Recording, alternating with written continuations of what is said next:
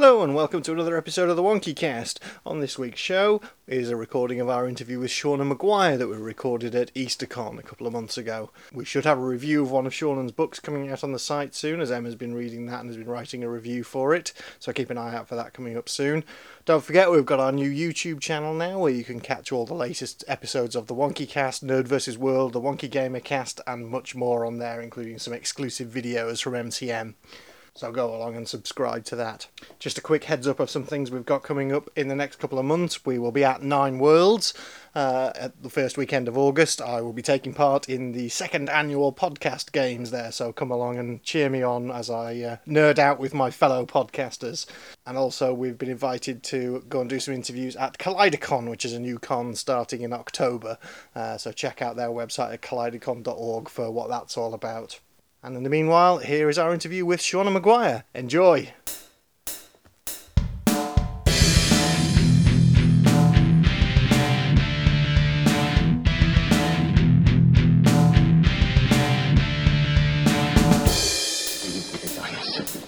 Big fucking gun!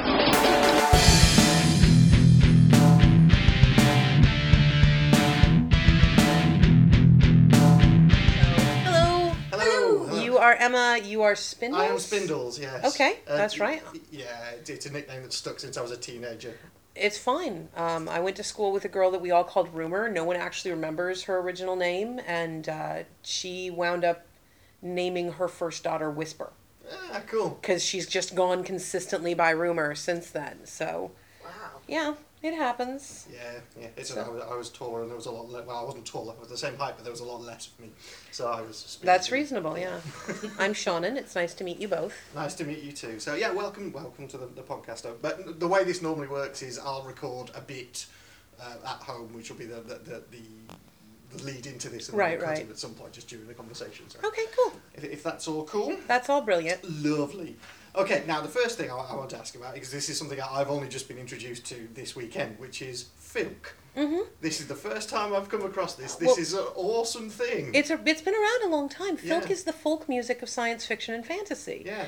And it's it's a big deal. I, I can't mean, believe I've not heard of it before. I, it does tend to get shunted into side rooms, and, and so if you're not looking for it, it's just a weird word in the program. Like, mm. why is this here? But filk is, is big. We have conventions all over the world. Uh, there are two that regularly happen in Germany. There are two that regularly happen in the U K. Uh, there's at least one in Canada. They're all over the U S. There is usually a filk and music program at a large convention. And and yeah, it's it's really nice because it's a really welcoming environment that is also semi-professional. Mm. So you get folks that will do... Did you come to the concert last night? Uh, no, we didn't, unfortunately. So, we, we, we were interviewing Jim, I think, at the time. Right. So. Um, so if you had come, you would have found that we, we had two basically professional-level, gigging-level bands. Mm. Full-on instrumentation, orchestration, know what they're doing, sound amazing. You would hand a C D of that to a friend of yours and not feel like they were going to think you were odd. Um, but we also have a huge community of happy amateurs that have no interest in doing that. And if the two of you were to show up at a filk circle and just be like, we want to sing this, the theme from the Lego movie, uh, a cappella, and without knowing the name of anyone in this room, everyone would cheer and join in on the choruses. It, it totally sounds like the sort of thing we do, because we did a lot of folk festivals where I'd just yeah, turn up with a guitar. And it's just it's go. a lot like coming to a folk club. Yeah. Um, and it's it's lovely. It's a community. It's a family. Um, you can buy the professional quality filk on C D and have it to enjoy. Um, you can. We have people that just take recordings of the filk circles and will record forever. And that was kind of my, my home in fandom for a very long time. That's where I started at, was, was in filk. Mm. Um, and I, I love them. They're my friends and they're my family and they're good people. Excellent. So is that something that you still do a lot while you're doing these kind of conventions? Oh, yeah. Yeah, it's a, I didn't sing this time because I hurt my throat. Mm. Um, I had an allergic reaction to the cleaning products in the San Francisco Airport International Deter- yeah. Departures Terminal. So my pl- I was there four hours early, uh, and then my plane was delayed an hour, so I sat for five hours in a departures terminal that was making me actively cough. And I asked them at one point, you know, can I go somewhere else? And they said, well, we're only going to broadcast the boarding announcements in your direct gate. We we can't put you anywhere else and have someone come to get you. Mm. So um, I couldn't sing last night, but it's very unusual for me not to sing at a large convention because I, I have fans that are filkers and filkers that are fans, mm. and also because, you know, you just heard of filk. Filk is filk is quite large, but is still easy to overlook if it's not a thing that's intersected with you. And yeah. what we have found is that people who are fans of my books will go, wait, she's giving a concert? What the hell? And they'll show up for the concert, and that can be a good introduction to filk yeah. that they'll enjoy and, and lets them kind of get an idea of what we do. Um, I sound awful right now, but I assure you I have a lovely singing voice when I have not been coughing for a solid week. Yes, I think the closest I, I, I skirted to it, and that was it was only, again, the other week, was Steeleye Span, who recorded an album in collaboration with Terry Pratchett, and they released that last year. Oh, yeah. Yeah, no, I love Steeleye Span. They make me very happy. Yeah, because they, they were at the Sci Fi Weekend when we were there about two, three weeks ago, something like that. Yeah. So, so like, I did a concert at Loncon when the Worldcon was in mm. London last year. Um, and, and that was fun, because filk is... filk is, is still a small enough community that you actually can depend on merit itself. Mm. If you are good, you do not need to tell anyone, hey, I'm good. People will just notice. Yeah. Uh, word of mouth works. And because of that, filk has a strong cultural tendency toward tall poppy syndrome. Mm. Don't don't put yourself above others. Don't stick your head up. Don't brag about yourself too much. And that's great because it is a small community. I think it would become super toxic mm. if people were too aggressive in their self-promotion. Um, but when I, when Loncon asked me if I would do a concert, I said, sure, I would love that. And then they said, we're going to put you in one of the big program rooms. And I was like, wait, what? No, no, don't don't do that. I want to be in the room that all the concerts are in. Mm. Mm-hmm. I, I don't want to fe- I don't want anyone to look at me and think I'm putting on airs, even if I didn't ask for it. You'll always have the person who just looks at it and goes, oh, so-and-so thinks they're better than us. And so I was going, no, please don't. Please just put me in a normal room. And they wouldn't do that. And they finally um, agreed to put the people before me in the room. So we had a nice little concert block and, and put me in the big room. And we completely overflowed the big room. Oh, that's brilliant. Because... A, the average run on a filk album is a thousand units because that's the standard run for self-reproduced C Ds. Yeah. And filk yeah. albums are we we don't have record labels; we do it ourselves. Mm-hmm. My first C D was called "Pretty Little Dead Girl," and it had a run of a thousand, and it took four years to sell out, maybe five, mm-hmm. and it is sold out now. It's gone. Rosemary and Rue, which was my first book as a completely unknown author, sold more than a thousand copies in its first week. Wow. Yeah. So filk is a large fanish community, but the difference in scale between all the filkers in the world and all the people who've read my books is immense. It sounds like the kind of thing that you go along and you do rather than necessarily just the, the, the thing that you take home and listen to all the time. Yeah, I mean, some people are fans of, are just fans of filk. We have mm. listeners, we have people who collect C Ds but don't like to come to Circle, don't like to hear it live. Mm. Um, a lot of my fans have bought both my C Ds and the C Ds of other filkers that I have recommended because they find they like the music, mm. even though they're not a part of the fandom or the culture. Um, but so a lot of those folks were at Loncon and went, oh, let's go see her concert. It would have been a nightmare if we had tried to cram them all in the small filk room. So yes. I'm really glad that they were able to pressure me into it. Yeah, and, but and it kind of raised the profile. Th- bit, and it raised the profile mm. a bit. The, oh, the filk organizers were thrilled oh, because it meant that, that all these people got exposed mm. to filk. And if you love it, you want to share it. Yeah, that That's how we tend to be. So that was super fun. Uh, and it was a good concert. We did a good show. Cool.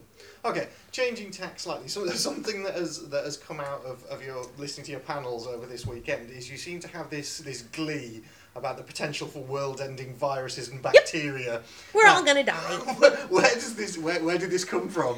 I was sick a lot as a kid. Um, so my understanding of the English medical system is naturally the understanding of someone who is not a part of the English medical system. But it is my understanding that in England, even if you're poor, if your kids get sick, you can go to the doctor, yeah? Yes. Yeah. Yeah, that's not how it works in America. Um, we were incredibly, intensely poor. We were below the poverty line.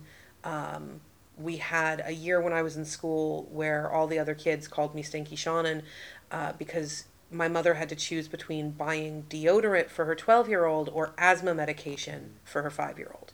Mm. And that meant that if you got sick, there was huge resistance against going to the doctor. We were poor enough that Medicare would cover the doctor's visit, but it didn't necessarily cover the medication oh, that no, you needed to get better. And if it's four hundred dollars to get the pink stuff that'll make your ear infection go away, you don't necessarily get to have your ear infection go away. Mm. Um, I was really, really susceptible to strep throat for a while. Uh, so if it if it showed up at my school, even if it was on the other side of the building in a completely different grade, we knew I would have strep inside of the week. That was mm. that was just how it worked. Um, there were a couple points where we thought I was going to die, just because I would have these cascades of illnesses, and we needed me to get sick enough to be hospitalized if we wanted the medication to be paid for. Yeah. If we hit the point where I was taken to the emergency room and they put me in hospital, then everything would be covered by Medicare. But if I was well enough that my mother could take me home, we we couldn't afford whatever I needed. Mm. Mm. So my choices were either become a germaphobe and, and never go outside again, or kind of fall in love with the idea of viruses and bacteria and the fact that, that no matter how awesome we think we are, it doesn't even take a cell to kill us. Uh, and, and so I love viruses. I, they, I find them fascinating, and I really enjoy studying how they move through populations. But it's also a bit of schadenfreude is, is possibly the best way I can put it. Americans especially, and, and now we'll speak from the American perspective because I don't know how it would work over here. Americans especially are very big on my freedom trumps everything. My freedom, freedom, freedom, freedom. Oh, yes. Freedom, freedom, freedom. Which is why we don't respect quarantine in America. Mm-hmm. Yes. You know, you, you have things like a doctor who, to be fair to her a little bit, knew she had not actually been exposed to Ebola. She was aware that she was clean, but she had accepted a voluntary quarantine because they thought she might have been exposed. She had announced in public that she was under a voluntary quarantine, then went out in public and was surprised when she lost her job. A couple years ago, we had a man with uh, totally drug-resistant tuberculosis fly from Europe to America, knowing that he had totally drug-resistant tuberculosis, no breathing mask because he didn't want people to treat him funny, just sitting and breathing into the air on a plane with other people. Do you know what totally drug-resistant tuberculosis is? It is totally drug-resistant tuberculosis. It'll just kill the shit out of you. Like, we're moving back toward the sanitariums coming in because there will be no place else to put these people who have just through no fault of their own become a permanent danger to others. Mm. You know, quarantine is not, I am taking away your freedom because I don't like your politics. It's not, I am taking away your freedom because I don't approve of your clothing. It's, I am temporarily restricting your movements so that you don't kill other people. Now, things like what Chris Christie just did in New Jersey, he's the governor of New Jersey, and he enforced a quarantine in inhumane conditions. That's what people are afraid of, right? They're afraid that I'm going to say, sorry, the wrong person breathed near you, and so you're going to be sleeping in a tent on the lawn with armed guards around you for a week, and that is terrible. That is a horrifying thought. So I, I, I understand the fear of quarantine, but it's still important. The American sick leave system enforces this. You know, most restaurants and food service places don't have paid sick leave, and since most of America is under what's called at-will employment, you can be fired for calling in sick. So something like thirty percent of food-based illnesses every year come from the fact that we have servers in restaurants who have to come to work with blazing illnesses mm-hmm. if they yeah. don't want to lose their jobs. And if you're a server at Applebee's, you can't afford to lose your job. You're already getting paid below minimum wage in many states because we're a tipping-based economy. You know, this is not, oh, those horrible, unclean, awful poor people. Um, the poor people are not at fault in this scenario. You can't help getting sick. This is, oh, those horrible, awful, no-good corporations that say, we would rather fire you than give you sick leave. Definitely. So, I mean, I know exactly what it's like when you when I used to work in, in London and... Uh, if somebody's decided to tough it out and they're going to come on, on the train mm-hmm. with their germs and it's circulating the air for forty-five minutes, yeah. and same on an aeroplane, circulating yeah. air, I've gotten then sick. You're going to get yeah. ill. And that year I had so many coughs. Oh, yeah. I've gotten sick so much less since I stopped having to ride the train twice a day. Mm-hmm. Uh, but we had an incident just a couple months ago where someone who knew he had measles, knew he was infectious, wore long-sleeved shirts and rode the main transit system in my hometown during rush hour for three days before he got caught because he didn't want to spend his sick time, because most American companies have tied sick time and vacation time. You don't get yeah. ten sick days, ten vacation days. days, you get twenty P T O days, and they get spent for both. Um, and so, you know, why would I want to spend my going on a ski vacation time on this silly little cold? Yes. Couple that to the anti-vaccination movement, which, uh, you know, talk about unpopular opinions and how you're supposed to try not to be controversial and all of that. I don't care. Anti-vaccination is child abuse. Mm. Yes, um, I agree. And it's elder abuse. There are people in this world who cannot be vaccinated. My cousin Laura is allergic to eggs, and most common vaccines are still grown in egg protein. Yeah. So she can't be vaccinated unless she gets the name brand vaccine that's not in eggs and takes a covered by your insurance shot to a three hundred dollars shot. She She's not going to do that unless there's an active risk. Um, my friend Jay Lake, whom we lost just last year, had cancer. He was immunosuppressed. If he had needed a vaccination during that time, he would not have been able to get it. So those people need the rest of us to be keeping up our vaccines to protect them. It only takes a, a small percentage of people not to be vaccinated. To erode mm-hmm. herd immunity. Mm-hmm. Um, and, and so the fact that the anti-vaccine movement is growing the way it is, is child abuse, is horrifying, and is also ableist in a fascinating way. Um, I am not autistic, but I have obsessive compulsive disorder. I was diagnosed with O C D when I was a child. Mm-hmm. O C D is considered to be part of the autism spectrum of diseases. So these are people who look at their children and look at someone like me, or look at someone like my friend Mandy, who is autistic and is quite happy and has a, a happy family and a career and all of that. They look at people like us and say, I would rather my child were dead than turn out like you. It's not even proved. The, well, there, there is no correlation. There is absolutely no correlation between autism and vaccination, but parents want there to be a correlation. People want to have a reason a thing happened. People really, humans, we strongly yearn for correlation, which is why you have things like don't step on a crack, you'll break your mother's back, and, and people developing yeah, genuine... So you just make stuff up. Yeah, you, you make stuff up. Um, you know, one of the most dangerous types of intrusive thought that O C D people have to deal with is that we form correlation very quickly and very strongly. So if I say I must knock on the door frame before I enter the room or something bad will happen, and I forget to knock on the door frame, the next bad thing that happened will reinforce mm. that I have to knock, I have to knock, it has to happen. Mm. So if you're someone who desperately wants correlation, going, well, my child started showing signs of autism after I had them vaccinated, clearly it was the vaccine, I can understand why you would go there. You are wrong. Autism is genetic. It is already there. It is just that the brain starts hitting those pathways and activating those channels around the same age that we start giving vaccination. There's no connection.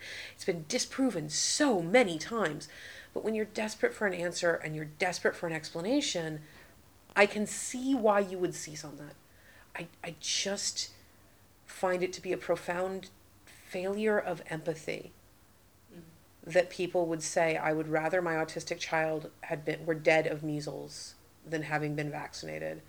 I would rather kill your child with measles than risk vaccinating my child, because it's not just your child you're risking, it's everyone. Mm. Yeah. So. Do you think it, that that's kind of put you in a position of wanting to try and educate people through what you write? A bit, but I've always wanted to do that. I want people to understand. The trouble with things like anti-vax is that we have we have hard data showing that when you bring facts to someone who has a factually inaccurate belief, you just reinforce that factually inaccurate belief. They feel attacked. Mm. They feel like you are personally going at their beliefs. So sitting down with an actual anti-vaxxer and saying, let's talk about the science, is actually just a good way to piss me off mm. and reinforce that anti-vaxxer's belief that they are being persecuted and thus they must be on to something. Mm. You know, it, there's this weird idea that you can't be persecuted for something that is untrue. Yeah. Well, but in terms of wrapping it in a metaphor and then presenting it. Oh, absolutely. Fiction. But I've, I've always done that. I'm going to keep doing that. I talk a lot about the importance of quarantine, even knowing that quarantining yourself is impossible for many Americans. Mm. Um, we lose more work in America every year due to something called presenteeism, mm-hmm. which is where I come to work sick, yes. than due to absenteeism. If I'm sick and I need two days off, you lose one hundred percent of my work for two days. Yeah. If I'm sick and I should take two days off, but I come to work anyway, you're going to lose fifty percent of my work for four days because I'm ill. okay, that comes out to the same, right? Still just one hundred percent of one person's work for two days, except I've given it to both of you. Yeah. So now we have lost six hundred percent of a day rather than the two hundred that we could have lost by keeping me home. Yeah. Definitely. Yeah. And it is a problem with the system and, and the way that America rules work, as, say, as according to um, England. Yeah. And it's a problem we've built into the system because I think that folks are more inclined to abuse sick time now because it's tied to your vacation time. Mm. If I say it's P T O, well, then I'm much more likely, if I didn't get permission for a vacation, but I want one, to call in and go, ah, ah, so sick, than I would have been when it was sick time and I recognized that as a separate block that I really, really needed. What's really strange is, is, is the American hatred and distrust um, of bringing in a healthcare system by Obama. They it's, seem to be really quite angry about it. Well, it's a, it's a combination of a couple of things. Um, first off, the way that Obamacare, the Affordable Care Act, came in, it does cost you money. Mm-hmm. We've sold the idea of the welfare queen. You, you can't hear the finger quotes for those of you on the recording. Mm-hmm. But we've sold that idea much harder in America than, than has been sold in England. And yet, even in England, uh, this morning I went to the petrol station to get some soda, and there was a front page thing about greedy welfare cheat taking ten thousand pound vacation in Vegas and how she enjoys thirty-six thousand pounds a year in benefits. And I'm like, well, okay. This is so devoid of context. I can understand how this statement would make people angry. You know, if you're getting thirty-six thousand pounds a year for free and I'm getting nothing, why are you taking a ten thousand pound vacation? Is she paying for it herself? You know, is someone paying for it for her? Has she put aside five quid a month for the last twenty years? Has she won the lottery? Did she sell a kidney? You can't afford to support a family. And this also says that she's got twelve children, which is like, you've probably made this up. But for a moment, we'll pretend there's a woman with eleven children who gets thirty-six thousand pounds a year who is going on a ten thousand pound vacation to Vegas. You can't feed eleven children on twenty-six thousand pounds. It cannot be done. No. Like, not for a year, not for, well, probably for a month, but but not for that long. Um, for anyone in America, that's getting the equivalent of about forty-five thousand dollars a year. Uh, you, you can't do it. I live in California. forty-five thousand dollars a year is below the poverty line for a family of three. Yeah. And she ostensibly lives in London. So someone's got to be helping her. She's got to be getting child support or something that is not on top of those benefits. You know, her actual financials cannot be what is stated on the front page, or it would actually be single mother of eleven starves to death after receiving only thirty-six thousand pounds a year. Mm. It's very twisted, isn't it, in the way that it's presented? It is. Well, unfortunately, at the, at the moment, the, the context of it is we're in the run-up to an election, so everyone's right, coming right. out with horrible things um, about, you know, you, about you what also, the current government has done, et cetera. You also get that about so-called disability theft. Um, this is the second convention in two years that I've been able to do entirely on foot. I developed a problem with my left foot. My plantar fascia tendon ossified and turned into a new bone. Yeah, it was great. I won the lottery. two percent of cases that happens. But when that happens, you're basically stabbing the inside of your foot every time you take a step. So how it would work is every night I would sleep and I would get up in the morning and my step counter would have reset and I would have X number of steps for the day. I had no way of knowing how many steps X was. It could be anywhere between one thousand and ten thousand. And there was no warning because you're stabbing yourself. So there's going to come a point where you break through into the muscle. And it would literally be, I would take a step and I'd be fine. I'd take another step and I'd be on the ground screaming. Ow. So I had an invisible disability for two years, which is only now getting better, which meant that you could see me walking perfectly normally and an hour later see me in a wheelchair. Mm. And if you weren't with me for that whole time or hadn't had the disability explained, you might think I was lazy.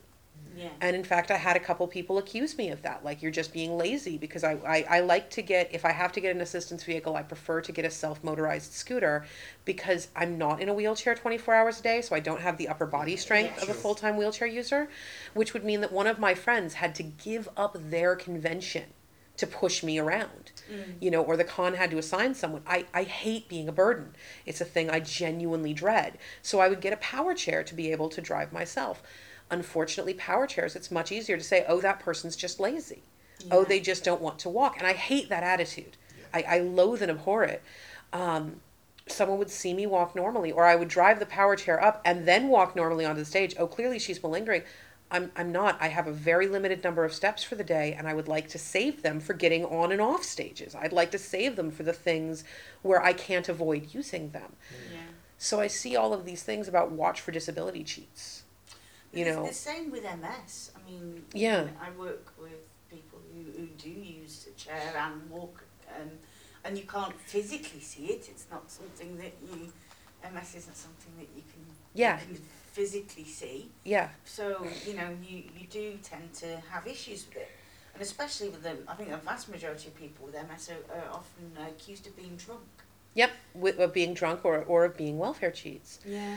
And so in America, the idea of Obamacare being free for those welfare cheats but costing me, the good, hard-working American taxpayer, money is horrifying. Yeah. They also, a lot of conservatives in America, when they talk about socialized medicine, so Canada or the U K as are the ones that really get held up, they always say money can't buy you love and money won't solve all your problems, and yet America is really built on the idea that money will solve all your problems. Yeah. Oh, yeah. And frequently it's the person telling you that money won't solve all your problems that is using money to solve all their problems. Um, in America, if I had enough money, I could walk into any doctor in the world and be like, I want surgery. I want elective surgery. Let's. I, I have decided I don't like my boobs. I would like them to be bigger or smaller or on my back or whatever. I can walk into any doctor and it'll just be done. It'll just be handled. Fixed, yay. Because I have money. Yes. Once we bring in a socialized healthcare system, if I can convince them that the boobs are medically necessary in some way. So if I was a trans, uh, if I was a trans woman who wanted to have breast implants for my own mental well-being, um, or if I had breasts so large I needed them to be reduced for the sake of my health, mm. then the government would pay for my boob job. But I would have to wait because it's an elective surgery. It's not life-threatening. And the idea of having to wait is very upsetting to some Americans. Um, you see a lot of it at Disneyland, interestingly. Yes. Um, I love Disney. I'm a Disney annual pass theme po- annual pass holder. I, I go all the time. They recently revamped the way that disability access works uh, because they had done an overall study of the disability access system. There, there had been a, a, a news article claiming that rich New York parents were renting disabled children. They would take disabled, they they would pay disabled children to go with them to Disney World so that they could cut and go to the front of the line and not have to wait in the queue. That's horrific. Are you kidding? I was a poor kid. I'd have broken my own leg with a sledgehammer if someone was willing to take me to Disney World and just needed me to be in a wheelchair. Like, there's a certain element of, on the one hand, it's horrific, but on the other hand, if everything is getting paid for for this kid, and you're a poor enough kid that your parents are willing to send you to Disney World under these circumstances, who the hell is losing, right? You get a free trip to Disney World. You, you get taken care of. They're not going to take a kid with a life-threatening with a life-threatening disability unless they've also brought their parents. So now maybe your parents are getting a free... You're a hero! And a couple people get to cut a line.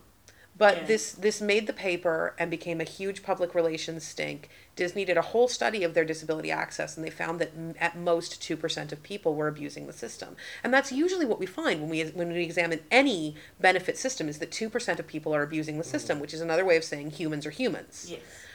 Um, so they've completely revamped the disability access, made it much less convenient, made it made it much harder for parents with children with certain kinds of disabilities to do Disney. Um, like I, I know a parent who has two autistic children who don't stand still very well, and one of whom is just autistic and like is profoundly uh, non-functional in a lot of situations. And she doesn't comprehend lines. It's not a matter of my kid has no impulse control or my kid's being a jerk. It's a matter of the kid really doesn't understand at all mm. how she can see Snow White and other people can go to Snow White. But she has to just stand here. She feels like she's being punished.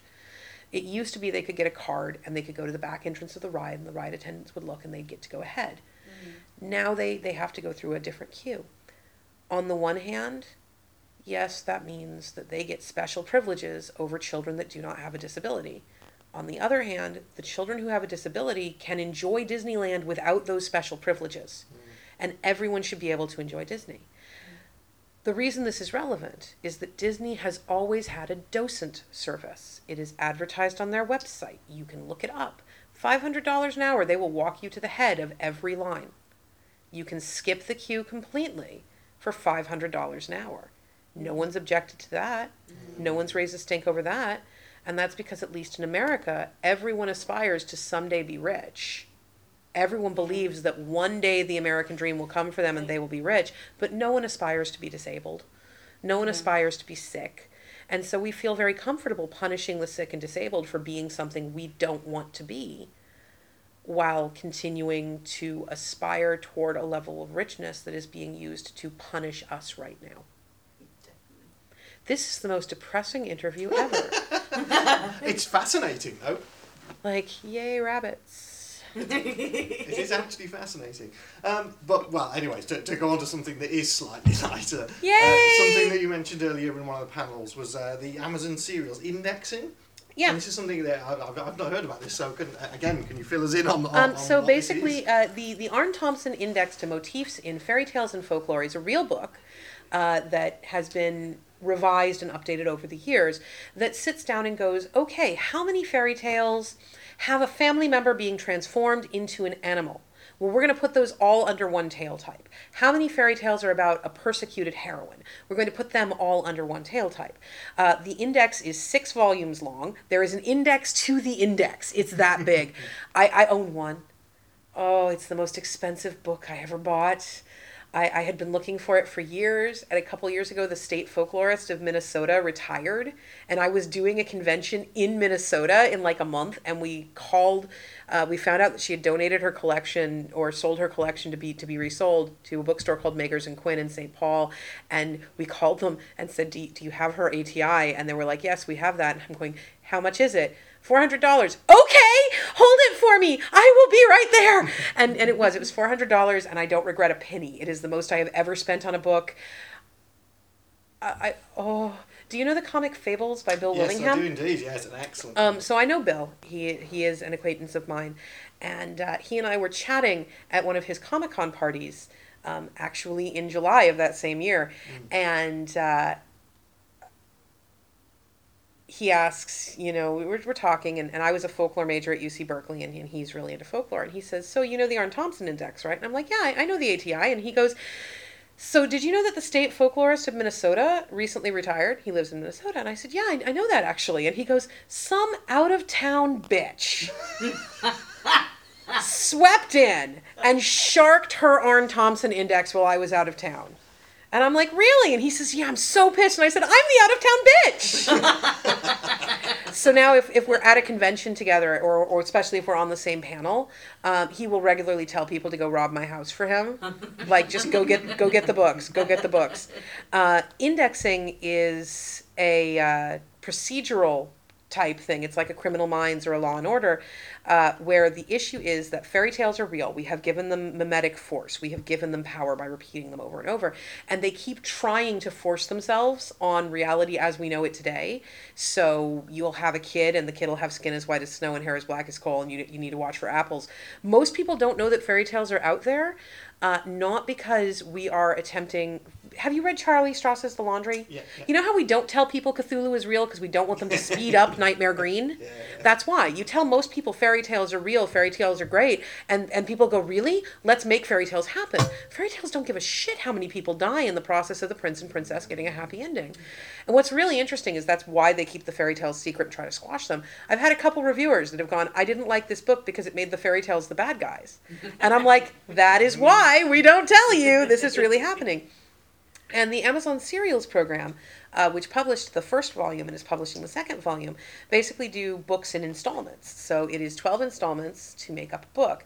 It, the serials part is only available in North America right now. Uh, but the collected book, the, the collected indexing, volume one is available in the U K now. And uh, since it's through Amazon, which has a publishing arm here in the U K, there's no import fees or anything, which is great. And volume two will be available after the serial has completed and, and been wrapped up. And, and I love it. It makes me very happy. Awesome, yeah. Well, look, uh, I think uh, when you were talking about it, there was a cartoon that Megan used to watch, which was really little, called Fairy Tale Police Department. I don't know if you've ever come I, across I have one. Not. F T P D. It's one that we picked up in a random bookstore somewhere. Awesome. Like six six D V Ds with like two or three episodes per D V D, and, and it's their job to enforce fairy tale law. Awesome. It's uh, yeah, very cool. Try and check that one out if you can. Um, so uh, I guess just to finish up, because we're we're going to run out of parking very soon. Uh, Okay, uh, yeah. Have you come across uh, the things, gi- giant plush microbes? Yes, I own quite a few of them. Yeah. So people, do I. People just send them to me. It's splendid. Um, sometimes I wish people would send me a couple fewer. I have so many Ebola. Because I, right now this is an awkward statement because right now Ebola is killing people. Mm. Yeah. I love Ebola. I do. I don't love that it's killing people. I really don't love the sheer amount of racism that it brought out in the American oh, public. Yeah. Like, I find it fascinating that a country which has a strong anti-vaccination movement and is thus experiencing a resurging is experiencing a resurgence of measles would get shitty about Ebola, which is hard to catch. Like, it's super fatal. Mm. But it's so, you have to lick people almost if you're not a medical worker. Most of the people who have caught Ebola were either medical workers or were directly physically caring for the sick people or were preparing their bodies. Like, there's fluid transfer.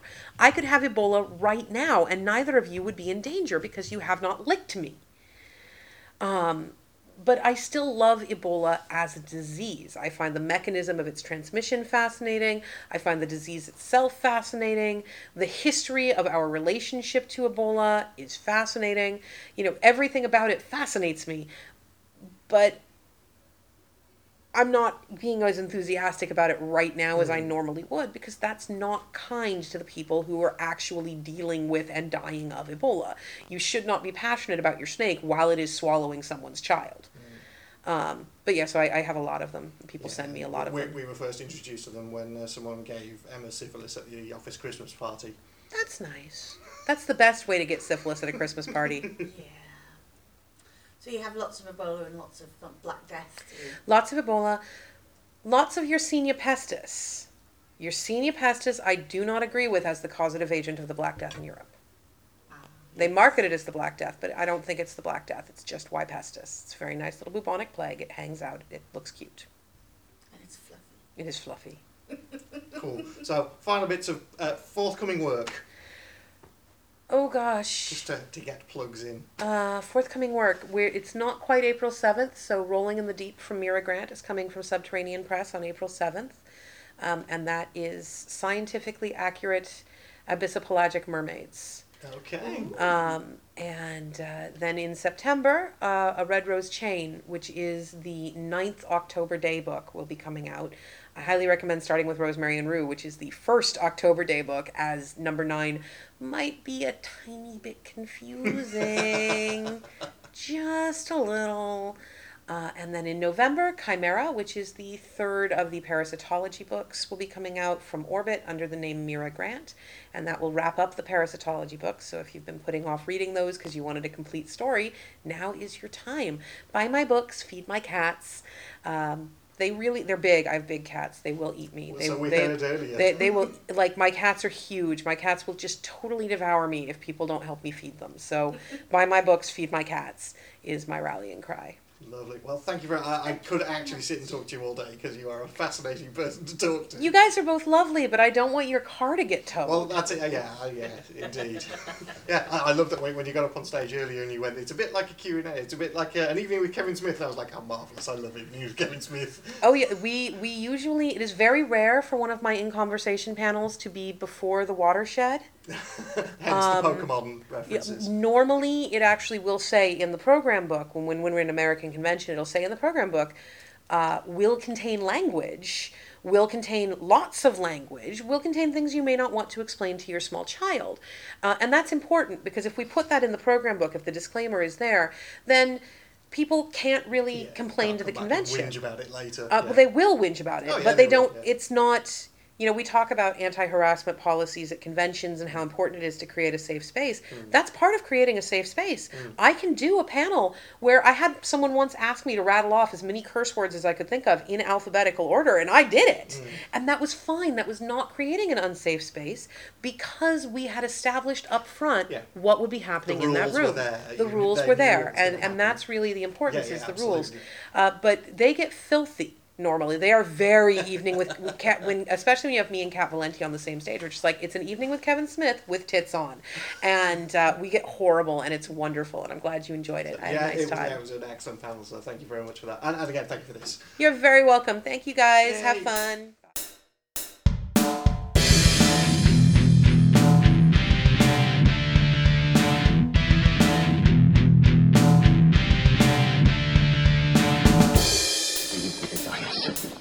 Fucking gun!